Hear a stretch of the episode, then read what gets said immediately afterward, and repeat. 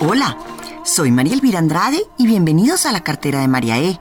Hoy vamos a combinar la cartera con tacones. Amados o odiados, depende de la hora del día o el tiempo que llevemos con ellos puestos. Si miramos el closet de una mujer, siempre encontrarás un par de tacones. Nunca pueden faltar, pues nos solucionan una vestimenta en un 2x3.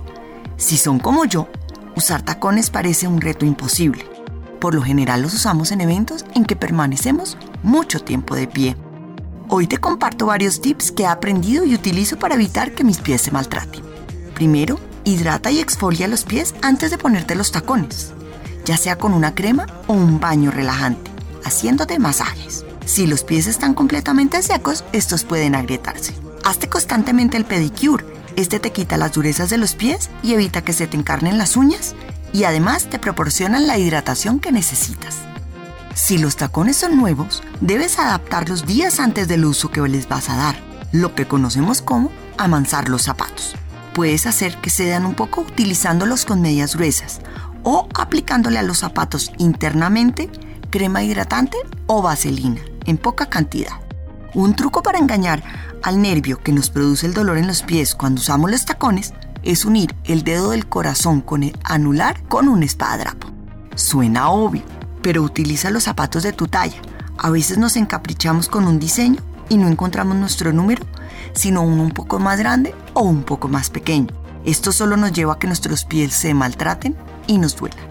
A veces, por más de que sea nuestra talla, los zapatos tienden a chancletear un poco. Lo solucionas poniéndote cinta doble faz entre tu talón y el talón de los zapatos. Si vas a estar mucho tiempo de pie, procura mover mucho las piernas en lugar de estar quieta en un solo lugar. Cuando te duelan los pies, ni se te ocurra quitarte los tacones.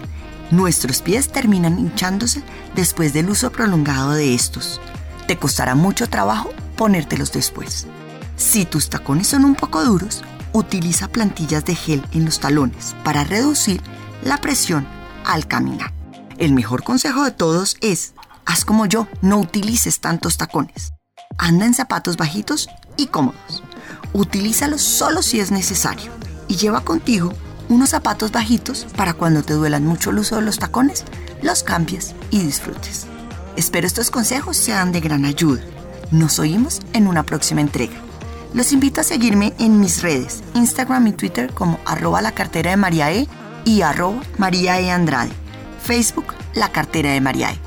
Pueden escribirme o sugerirme temas a mi correo electrónico la cartera de María arroba gmail.com. Gracias.